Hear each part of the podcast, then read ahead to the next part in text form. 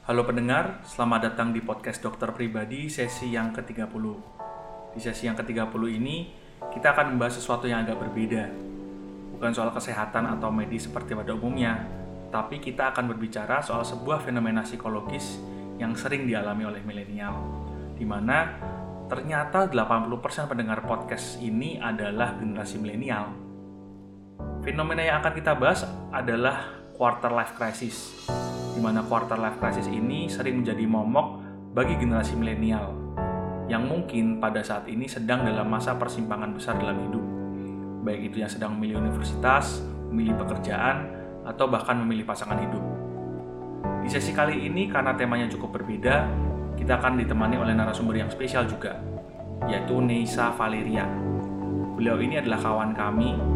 Beliau bukan seorang dokter, melainkan seorang entrepreneur yang pernah menempuh pendidikan psikologi. Ia mempraktikkan ilmu psikologi yang sangat dicintainya ini dalam setiap kegiatan usahanya. Bahkan kadang beliau masih menerima konsultasi teman atau kolega seputar psikologi. Lalu sebenarnya, apakah quarter life crisis itu? Apakah ini sebuah fase yang pasti dialami setiap orang? Dan bagaimana cara untuk bisa menghadapi atau melewati fase krisis ini?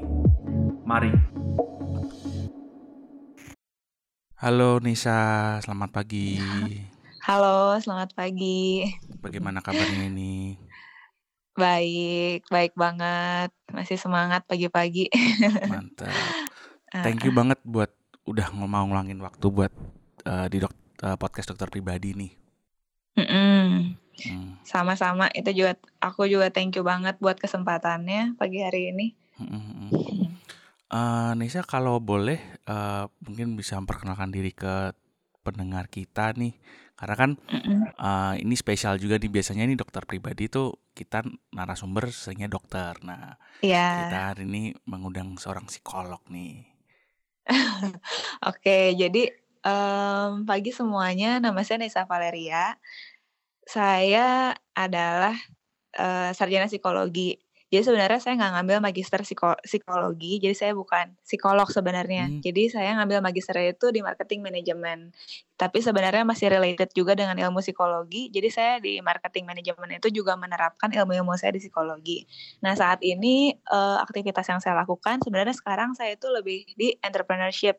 Hmm. Tapi uh, saya masih juga melakukan um, yang kaitannya dengan psikologi sih. Kayak saya masih melakukan tes-tes psikologi seperti itu. Tapi untuk profesi saya memang bukan jadi psikolog gitu. Oke, oke. Seperti itu. Nah, yang menarik gini, Sa. Uh, mm. Jadi di topik sesi ini kan uh, dokter pribadi ini kan memang fokusnya kita ke kesehatan kan. Nah, yeah. yang lagi nggak kalah apa ya pentingnya dan masyarakat concern sekarang ini kan soal kesehatan mental. Iya, betul betul. Nah, kesehatan mental itu uh, karena pendengar kita kebanyakan adalah milenial, salah satu mm -hmm. topik kesehatan mental yang paling sering apa ya muncul itu adalah soal quarter life crisis gitu. Mm. Kayaknya tuh kayak okay. apa ya lagi uh, in banget nih di umur happening bang happening betul, banget. Betul. Nah, kita pengen tahu lebih dalam nih soal quarter life crisis itu. Nah, sebenarnya ketika kita ngomong quarter life crisis itu uh, mm -hmm. ke definisinya sendiri sebenarnya quarter life crisis itu kondisi yang seperti apa sih sebenarnya? Oke, jadi kalau secara uh, definisi quarter life crisis adalah suatu fase atau periode di mana seseorang itu mulai uh, mempertanyakan kembali uh, tujuan hidupnya, kemudian apa yang telah dia lakukan, kemudian mempertanyakan tujuan dan uh, masa depan, pilihan-pilihan hidupnya di masa depan. Hmm. Gitu. Nah, biasanya dalam area apa aja sih? Yang paling umum itu adalah area-area misalnya pekerjaan ya, karir, kemudian relasi. Relasi ini bisa relasi uh, relasi asmara misalkan dengan lawan jenis ataupun relasi yang sifatnya ke keluarga gitu. Hmm. Kemudian permasa uh, juga area finansial. Gitu. Hmm. Gitu. Hmm. Ini memang kayak sebuah fase kayak apa ya? Kayak fase mempertanyakan hidup dan jati diri mungkin ya? Iya ya betul betul. Jadi semacam fase uh, pencarian jati diri kembali gitu. Kan kalau di psikologi tahap perkembangan remaja itu juga ada tuh. Kita mulai pencarian jati diri. Kemudian di tahap remaja beres, Nah, ini mulai masuk kan di tahapan dewasa kalau quarter life crisis gitu. Hmm, ya ya ya. Memang sebuah fase fase perkembangan apa ya psikologi berarti seperti itu ya. Iya, betul. Nah, gini, ketika kita ngomong quarter life crisis dari dari namanya sendiri Mm-mm. quarter life itu kan orang eh, mengkonotasikan quarter life itu dengan sekitar umur 25-an gitu. Apakah memang quarter life Mm-mm. crisis itu pasti terjadinya atau sering terjadinya di di kita-kita yang umur segitu?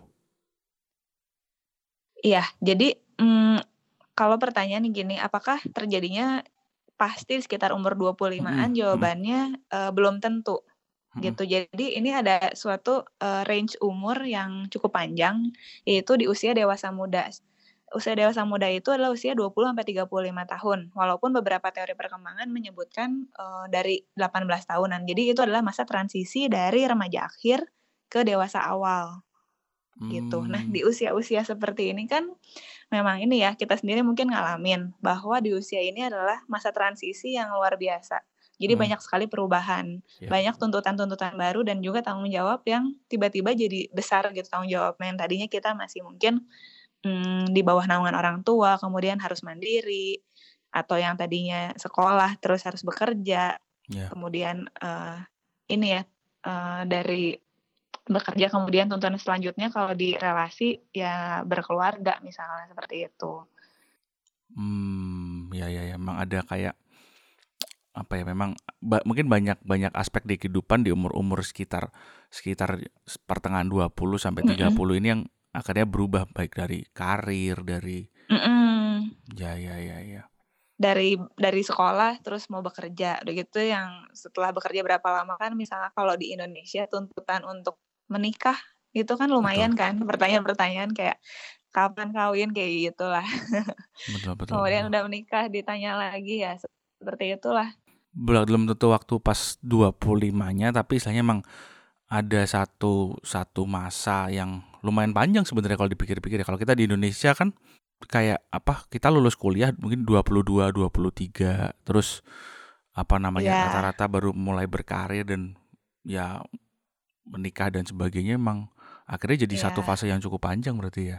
Cukup panjang dan sebenarnya itu bisa juga muncul as early as umur 18 tahun. Oke, oke. Itu dari dari literatur yang eh, saya baca, ada orang di umur 18 tahun itu udah mengalami quarter life crisis gitu. Yang misalnya lulus SMA, nentuin perguruan tinggi gitu. Misalkan dia punya eh, idealisme pengen kuliah di suatu perguruan tinggi negeri tertentu, Mm-mm. tapi misalnya nggak masuk, tapi teman-temannya masuk. Itu juga itu udah mulai-mulai karena kita mikirnya langsung ke masa depan kan. Aduh, gue Mm-mm. jadi apa nih gitu. Mm-mm. Ternyata apa Mm-mm. yang udah gue cita-citain selama ini nggak nggak tercapai gitu. Hmm. Begitu. Ya ya ya ya. Nah sebenarnya em, kalau akhirnya kita ngomong eh, karena quarter life crisis ini kan meliputi banyak sekali aspek tadi kayak tadi yang Nisa Mm-mm, bilang baik dari betul. relasi, karir, terus kemudian eh, relasi dengan keluarga juga. Iya, Sebenarnya finansial. finansial. Sebenarnya yang dimaksud dengan quarter life crisis ini masih kalau kita ngomong tanda-tandanya nih atau gejalanya atau apa sih yang kita rasain ketika wah sebenarnya ini ada satu satu apa ya satu kondisi di mana yang menjurus ke quarter life crisis itu. Hmm, oke. Jadi apa ya semacam gejala ya, Gejala. misalnya ah, kita mm, kayak "Ah, ini kayaknya mengalami situasi ini. Itu ketika mulai ini sih banyak pemikiran-pemikiran itu yang tadi. Jadi mempertanyakan tujuan hidupnya tuh apa sih sebenarnya? Pertanyaan-pertanyaan semacam ini misalkan apakah yang saya lakukan ini benar-benar hal yang saya ingin lakukan dalam hidup? mm, Apakah pilihan-pilihan saya ini tepat? mm, mm, Apakah jalan ini cocok gitu buat saya? mm, mm. Seperti itu. Itu untuk apa sebenarnya gue tuh hidup mau ngapain ya gitu tujuan hidupnya apa hal semacam itu sih itu mungkin um, start starting pointnya lah pertanyaan-pertanyaan semacam itu kemudian mm, di situ- situasi-situasi tertentu eh, merasa kok hidupnya gini-gini aja ya meanwhile lihat orang lain kok udah mencapai suatu titik tertentu Hmm, oke.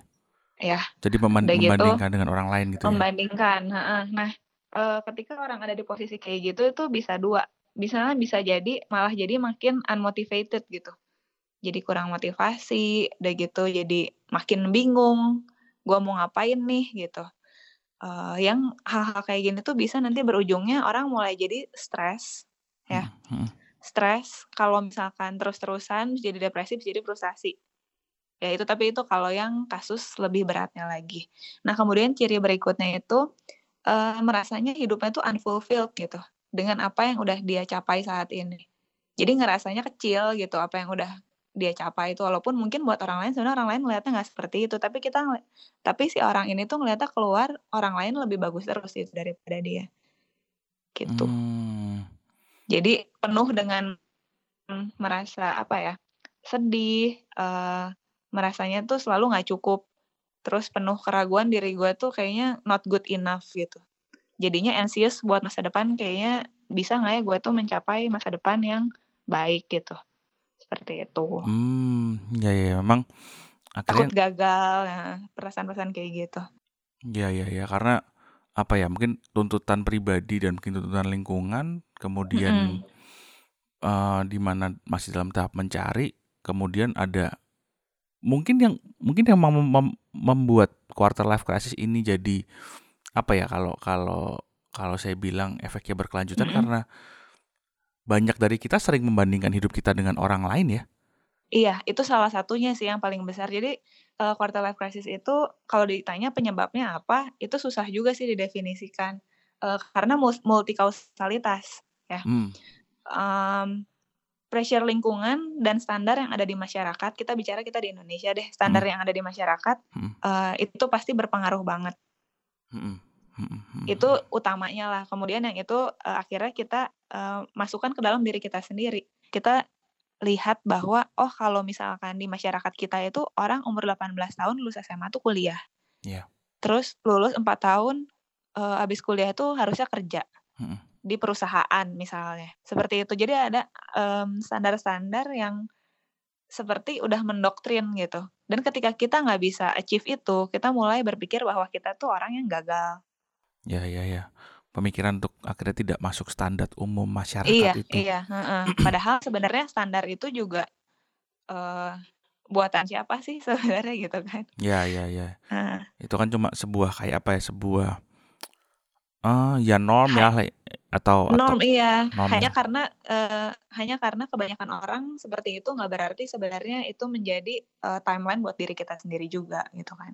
Hmm. Hmm. Kalau ngomong itu akhirnya gini, Uh, saya pernah pikiran uh, quarter life crisis ini kan sekarang jadi hype banget, jadi populer Mm-mm. banget. Jadi tuh apa karena efek sosial media? Maksud saya gini, karena di sosial media, terutama terutama uh, Instagram kalau menurut saya. Kalau kalau dulu kita di di Twitter itu kan kita lebih banyak ngobrol ya. Di Twitter yeah. itu lebih banyak ngobrol. Kemudian di di Facebook itu uh, mungkin kita lebih banyak apa bertemu dengan relasi atau keluarga yang jauh selama ini kita nggak ketemu. Tapi yeah. ketika Instagram itu kemudian muncul di mana apa namanya uh, sosial media yang sangat visual menurut saya itu kan akhirnya memunculkan yeah. kalau saya ngomong sosial media memang bisa jadi trigger juga karena kan sosial media terutama Instagram itu tadi yang ditampilin mm -mm. kebanyakan visual dan orang kayak sebenarnya orang mungkin niatnya sharing sih niatnya sharing ketika dia sedang liburan atau dia dia sedang yeah. ngapain tapi buat orang-orang yang mungkin mengalami apa ya krisis jati diri ini kan jadi kayak sarana buat comparing dengan orang lain ya betul betul betul banget. Uh, jadi setuju banget sih dengan yang barusan Didi bilang. Uh, menurut saya juga pengaruh sosial media itu berperan besar. Terutama kalau Instagram. Karena gini kalau um, Instagram itu kan orang tuh memilih banget ya. Karena cuma bisa ngepost satu walaupun sekarang bisa multiple image ya. Hmm, hmm. Cuman orang tuh memilih uh, satu visual yang bisa merepresentasikan. Dan pasti orang pengen menunjukkan hal-hal yang baik dari dirinya sendiri itu normal itu kan manusiawi sekali nature seperti itu orang ingin menunjukkan yang baik jadi orang sangat memilih nah sering kali hmm, ketika kita lagi dalam kondisi down ya dari kondisi yang lagi kurang optimal lah. Ketika kita melihat hal-hal seperti itu di sosial media, yang ada malah merasa makin terpuruk. Hmm. Jadi kita nggak bisa lihat dari si positifnya, walaupun mungkin sebenarnya orang yang kita lihat atau teman kita itu nggak bermaksud untuk uh, misalnya ya pamer Iya. atau mau uh, mengumbar sesuatu. Tapi karena kitanya juga kondisinya lagi um, ya bukan di kondisi optimum, kita jadi ngerasanya ah pamer malah bikin kita makin sedih, makin terpuruk kok orang lain lebih baik, lebih sukses, lebih kaya, lebih cantik, lebih ganteng, lebih pokoknya lebih dari diri kita. Minimal kita gini-gini aja gitu. Hmm. Dan sebenarnya bisa jadi orang-orang yang ngepost ngepost itu yang kita lihat di postingan sosial media juga sebenarnya lagi mengalami krisis yang sama, cuman kan nggak ditunjukin gitu. Hmm. Kita harus ingat itu gitu bahwa semua orang ada krisisnya masing-masing lah. Ya ya ya bahwa sem hampir semua orang kalau yang namanya nge-share di sosial media itu yang nge-share-nya yang positif, nge-share-nya yang bagusnya. Iya. Di balik cerita di baliknya ya ya belum tentu sih, belum tentu belum tentu di-share juga ya. Iya, itu hanya sepetak gitu. Saya pernah baca waktu itu ya. Orang sosial media kan pilih uh, bisa jadi misalnya dia pilih uh, foto fotonya bagus, tapi pinggirannya misalkan berantakan atau banyak sampah kita nggak tahu. Yang kita lihat cuman yang bagus sekotak itu doang gitu. Betul, betul, betul. tapi apa ya kadang nggak bisa ngomong juga karena karena ini fenomena yang uh, ada yang menarik gini. Uh, saya pernah mencoba kayak kayak ini sosial eksperimen sih sebenarnya yang saya, saya coba mm -hmm. sendiri di mana saya mulai sebenarnya orang itu melihat melihat postingan sosial media itu sebagai fakta atau sebagai apa. Jadi saya memang waktu itu ada foto-foto uh, berpergian lah ceritanya. Kemudian ka, karena masih di komputer di kamera saya bongkar lagi terus masukin ke HP terus saya posting di Instagram. Nah orang-orang yeah. orang-orang tuh berpikir kayak karena foto itu berjalan untuk sekian lama orang-orang mikir eh enak ya waktu orang sibuk semua situ bisa jalan-jalan gitu. Jalan-jalan. Iya iya.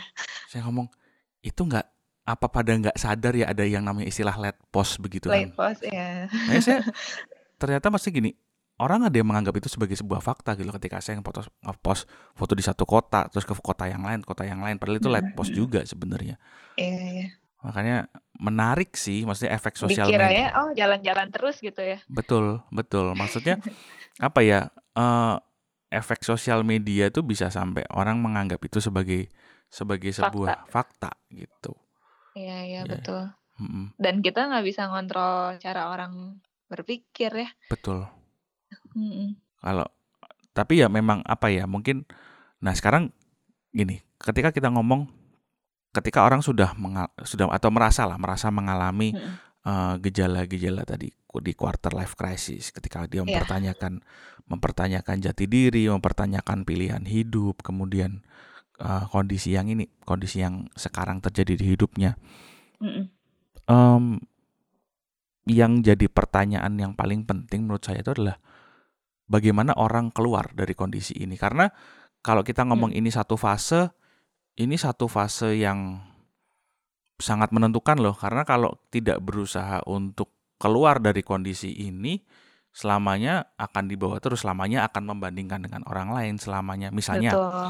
banyak Mm-mm. banget kan dari kita yang ketika milih tadi misalnya tadi milih uh, kuliah atau milih jurusan itu tidak sesuai dengan keinginan yang yang awal Iya. nah terus kalau kalau tidak berusaha keluar dari dari kondisi pemikiran ini kan bisa bisa itu ke bawah terus sampai wah saya ini gagal soalnya saya nggak dulu jurusannya nggak sesuai dengan pilihan saya inilah cara Iya. untuk keluar dari fase quarter life crisis ini bagaimana sih sebenarnya?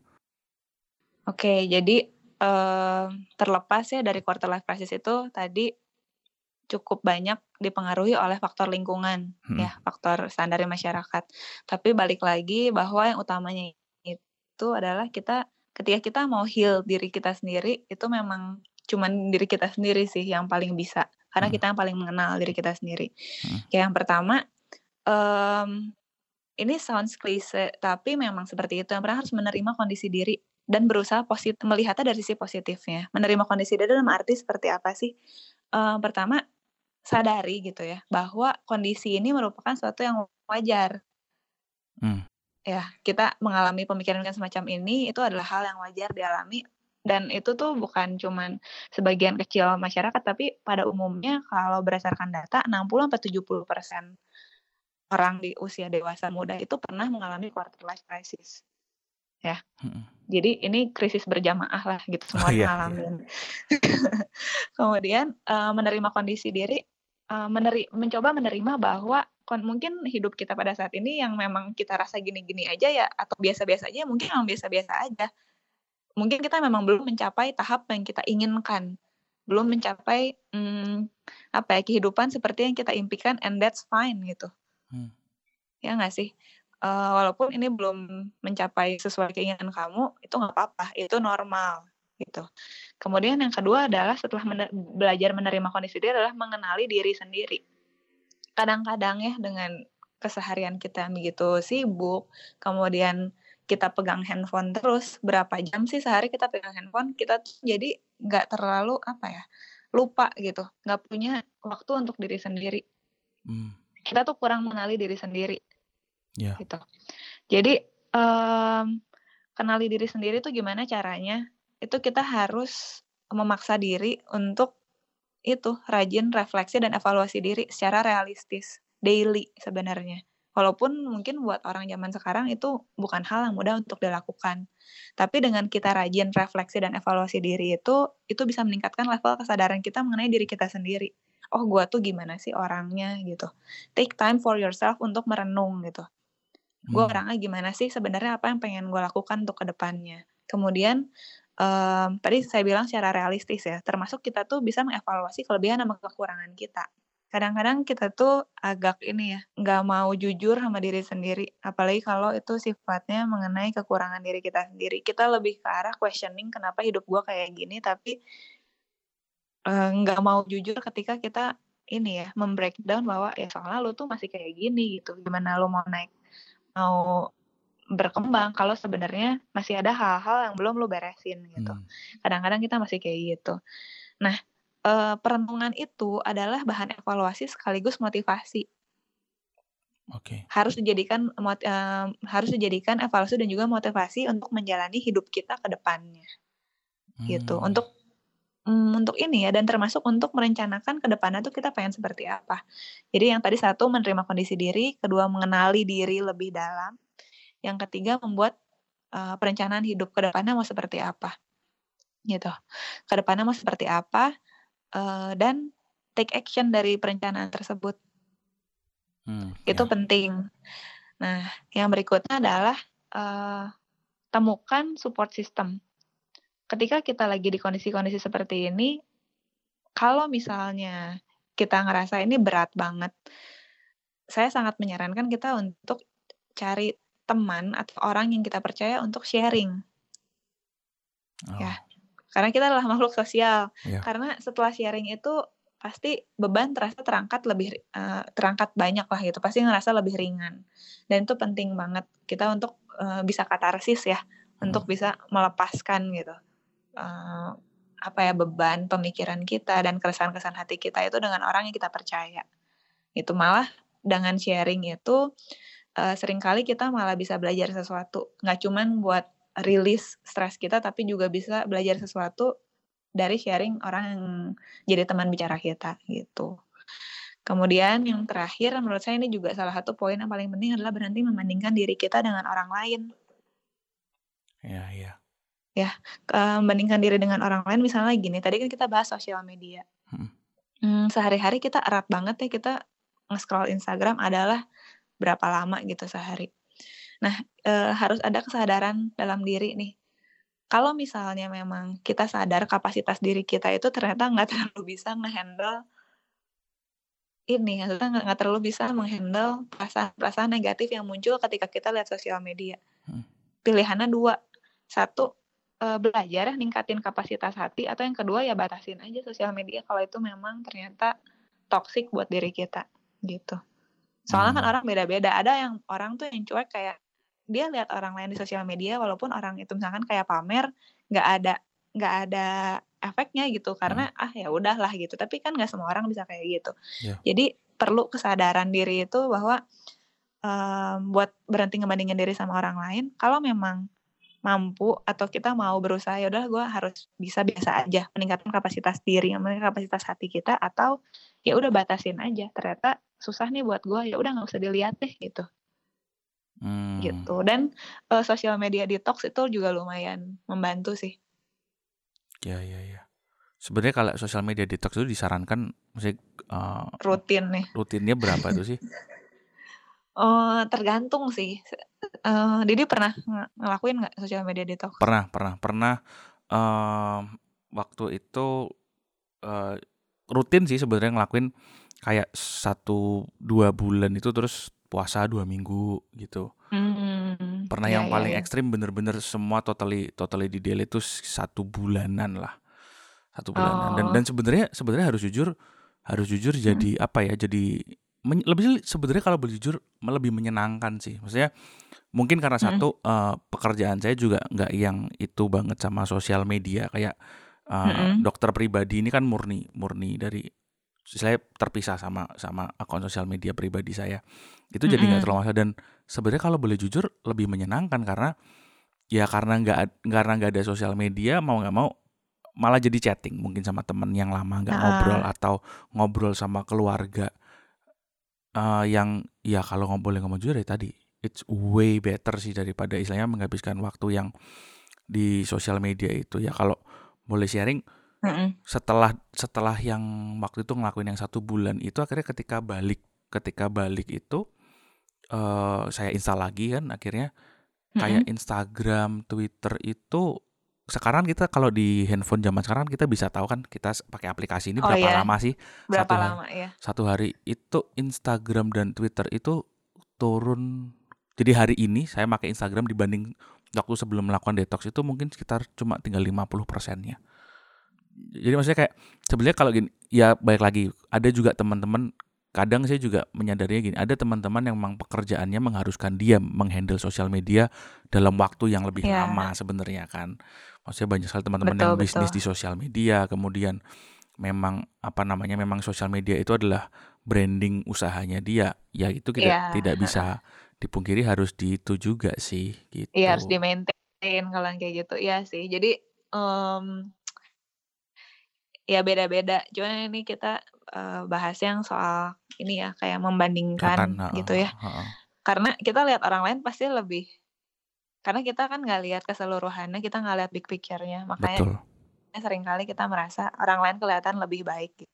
Betul sih betul sih memang. Tuh. Tapi memang kalau gitu gini, eee, kalau yang dari tadi Neisa cerita soal soal, eee, mengatasi quarter life crisis-nya ya, sebenarnya quarter life crisis ini isinya gini, mungkin Mhm. kayak tadi angka 60-70% berarti kebanyakan dari kita kan mengalami sebenarnya. Betul.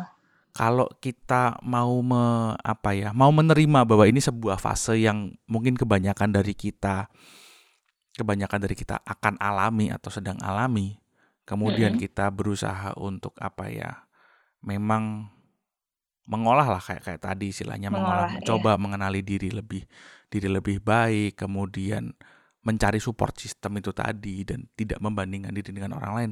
Sebenarnya quarter life crisis ini sebuah fase yang kalau kita mau jalanin efeknya bisa positif juga loh. Mung mungkin maksudnya gini, misal misal ada teman-teman yang, ah waktu dulu mau kuliah pengennya masuk masuk ke musik, terus kemudian ternyata, eee, karena satu dan lain hal dia tidak bisa sekolah musik, harus sekolah yang lain, ekonomi misalnya. Heeh. Terus mengalami quarter life misalnya ngomong mengalami quarter life crisis, kok kok aku nggak musik ya, nggak nggak di musik ya, kok kok aku malah jadi kerjanya di bank atau gini. Kemudian setelah Mhm melalui mhm. fase ini mengenal diri ternyata dia enjoy juga, ternyata menemukan orang-orang support system di dunia yang sekarang dia geluti, malah sebenarnya ketika keluar dia menjadi orang yang bahkan mungkin bisa jadi lebih baik daripada yang dia bayangkan ketika dulu mau sekolah musik loh. Iya iya, betul betul betul. Jadi, eee, efek si quarter life crisis ini malah bisa sangat positif bagi kehidupan seseorang, karena ini bisa jadi malah jadi titik baliknya orang. Mhm, ya Gitu, ya. karena di sini kan jadi terjadi perenungan lumayan dalam ya. Mhm mhm. Perenungan yang lumayan besar, perenungan yang lumayan dalam, dia banyak mempertanyakan, belajar mengenali diri lebih lanjut. Nah inilah, eee, malah bisa jadi suatu, eee, pengingat ya bagi seseorang dan juga bisa jadi, eee, motivasi dan titik baliknya dia justru. Bisa jadi dapat enlightenment tuh di sini. Mmm, ya ya. Gitu. Ya ya memang memang ya memang sebuah proses yang mungkin memang ketika seorang mengalami memang harus harus dijalani, harus di dilewatin dan berproses mungkin ya di situ ya. Betul betul, karena, mmm, kalau kita sadari ya, kita pikirin mmm, yang namanya apa ya, bisa dibilang ini suatu mungkin kita anggap ini sebagai suatu kesulitan kali ya, sebagai sesuatu Hmm. yang tidak menyenangkan. Mhm. Tapi selalu ya, setelah kita melalui setelah kita berhasil melalui situasi yang kurang menyenangkan, suatu kesulitan, suatu ujian itu situ kita pasti naik kelas. Mmm, ya. Jadi, eee, naik kelas tuh bisa dalam, eee, berbagai aspek ya. Misalkan secara pribadi, misalkan kita kapasitasnya naik, kapasitas dirinya Hmm. meningkat. Eee, kemudian misalkan kalau dalam pekerjaan, karena kita misalkan berhasil akhirnya apa ya, menemukan, "Oh ternyata ini nih yang mau saya lakuin dan ini yang mau saya pilih sebagai jalan hidup." Eee, jadi ya naik kelas juga misalkan dalam hal pekerjaan dan, eee, dari relasi misalkan jadi lebih dewasa dalam menghadapi masalah, bisa juga kan seperti itu. Jadi, mmm, jangan melihat sesuatu yang negatif itu hanya dari satu sisi, karena kalau kita ngomongin ini ya, dalam hidup, eee, yin dan yang lah ya, Mhm. eee, selalu ada hal positif di dalam hal yang menurut kita itu negatif dan sebaliknya sebenarnya. There's a good in the bad and there's bad in the good. Ya Mhm. nggak sih? Ya, ya, ya. iya. Nggak nggak Iya. nggak semuanya murni hitam cuma hitam, Iya, putih nggak cuma ada putih. dualisme sebenarnya tuh nggak ada gitu. Ya, ya. Gitu. Selalu ada selalu ada sisi lain yang bisa dilihat dengan kacamata yang lain selain di di sesuatu yang mungkin negatif terjadi, kita bisa pakai kacamata yang positif. Ketika ada Mhm. sesuatu yang positif terjadi, kita mungkin juga ada efek kurang baiknya, siapa tahu. Iya, Ya, jadi, ya. eee, dan itu hal-hal itu tuh, eee, apa ya, lebih mudah disadari ketika kita melakukan itu tadi, kayak refleksi, merenung. Mungkin ada sekarang tuh lagi lumayan ngetren meditasi ya. Ya. Ya, Jadi, ya. eee, self healing tuh sekarang kan lebih ke arah meditasi ya. Ya. Kalau saya lihat sekarang trennya, meditasi itu juga, eee, bagus banget sih, Ya. ngebantu ke arah situ. Mhm. mhm. Tujuannya mindfulness dan contentment itu tadi. Mhm mhm, mindfulness, contentment, Ya, be ya. present gitu ya untuk Mhm. saat ini, yang kayak gitu-gitulah. Mhm, Itu mhm. bakal sangat membantu Iya, juga. ya bener sih karena memang kebanyakan ketika quarter life crisis ini terjadi pada seseorang, sebenarnya yang dikhawatirkan kan kekhawatiran akan masa depan dan mungkin penyesalan akan masa lalu ya. Iya iya benar. Mhm. Betul betul. Jadi tadi yang tadi sempat, eee, saya mention, jadi dia mempertanyakan ke depannya gimana dan juga mempertanyakan apa yang udah dilakuin sebelumnya itu tepat nggak ya Mhm, sebenarnya? mhm, mhm. Keputusan-keputusan saya di masa lalu itu benar nggak ya gitu. Iya. Dan actually karena sebenarnya usia ini memang sih ini kan relatif masih muda tapi nggak muda-muda amat ya Iya, umur-umur iya. segini itu. Jadi kayak kita tuh ngerasa ini, kritikal banget gitu usia seperti ini. Tapi perlu disadari bahwa, eee, jalannya masih panjang juga. Mhm. Bahwa ketika misalkan pun kita ada keputusan yang dirasa kurang tepat, it's okay. Hmm, ya. Eee, kita bisa, eee, karena setiap itu kita bisa perbaiki walaupun mungkin kita mikirnya, "Oh coba kalau dulu nggak salah pasti gini." Tapi Ya. belum tentu kalau dulu kita nggak salah kita bisa misalkan sedewasa ini, Iya. bisa sematang ini gitu. Seperti itu. Apalagi ini namanya juga quarter life crisis kan masih seperempatnya, perjalanannya masih ada tiga perempatnya. Iya iya. Oke. Mungkin kira-kira begitu, Nisa. Thank you sekali buat sharing-nya di pagi ini. Sama-sama, terima kasih kesempatannya. Semoga membantulah pendengar kita yang Nah, ya semoga bisa bermanfaat. ya betul bisa bermanfaat buat yang sedang uh, dalam fase mencari jati diri atau sedang mempertanyakan fase di hidupnya ini semoga bisa sedikit tercerahkan lah. Mhm. Oh ya, ada satu kalimat ini Hmm. saya baca. Hmm. Intinya, eee, jangan menilai diri kita berdasarkan pencapaian orang-orang lain. Ya. Ya, bandingkan diri kita hanya dengan diri kita sendiri berarti gitu ya. Betul, iya. Jadi Soalnya kalau heeh, betul, kalau sama lain nggak ada habisnya. ya, ya, ya, ya, benar-benar. Oke. Thank you Nesha buat waktunya. Ya, terima kasih juga, ya. Sampai ketemu lagi. Sampai ketemu lagi dalam kesempatan. Selamat pagi. Untuk Anda yang ingin bertanya lebih lanjut mengenai topik sesi kali ini atau mengobrol dengan tim dokter di podcast dokter pribadi atau bahkan ingin menyampaikan saran mengenai topik-topik yang ingin dibahas di sesi-sesi selanjutnya, sapa kami di Instagram karena sekarang podcast dokter pribadi punya akun Instagram di @dokter.pribadi.official. Sekali lagi, akun Instagram kami ada di @dokter.pribadi.official.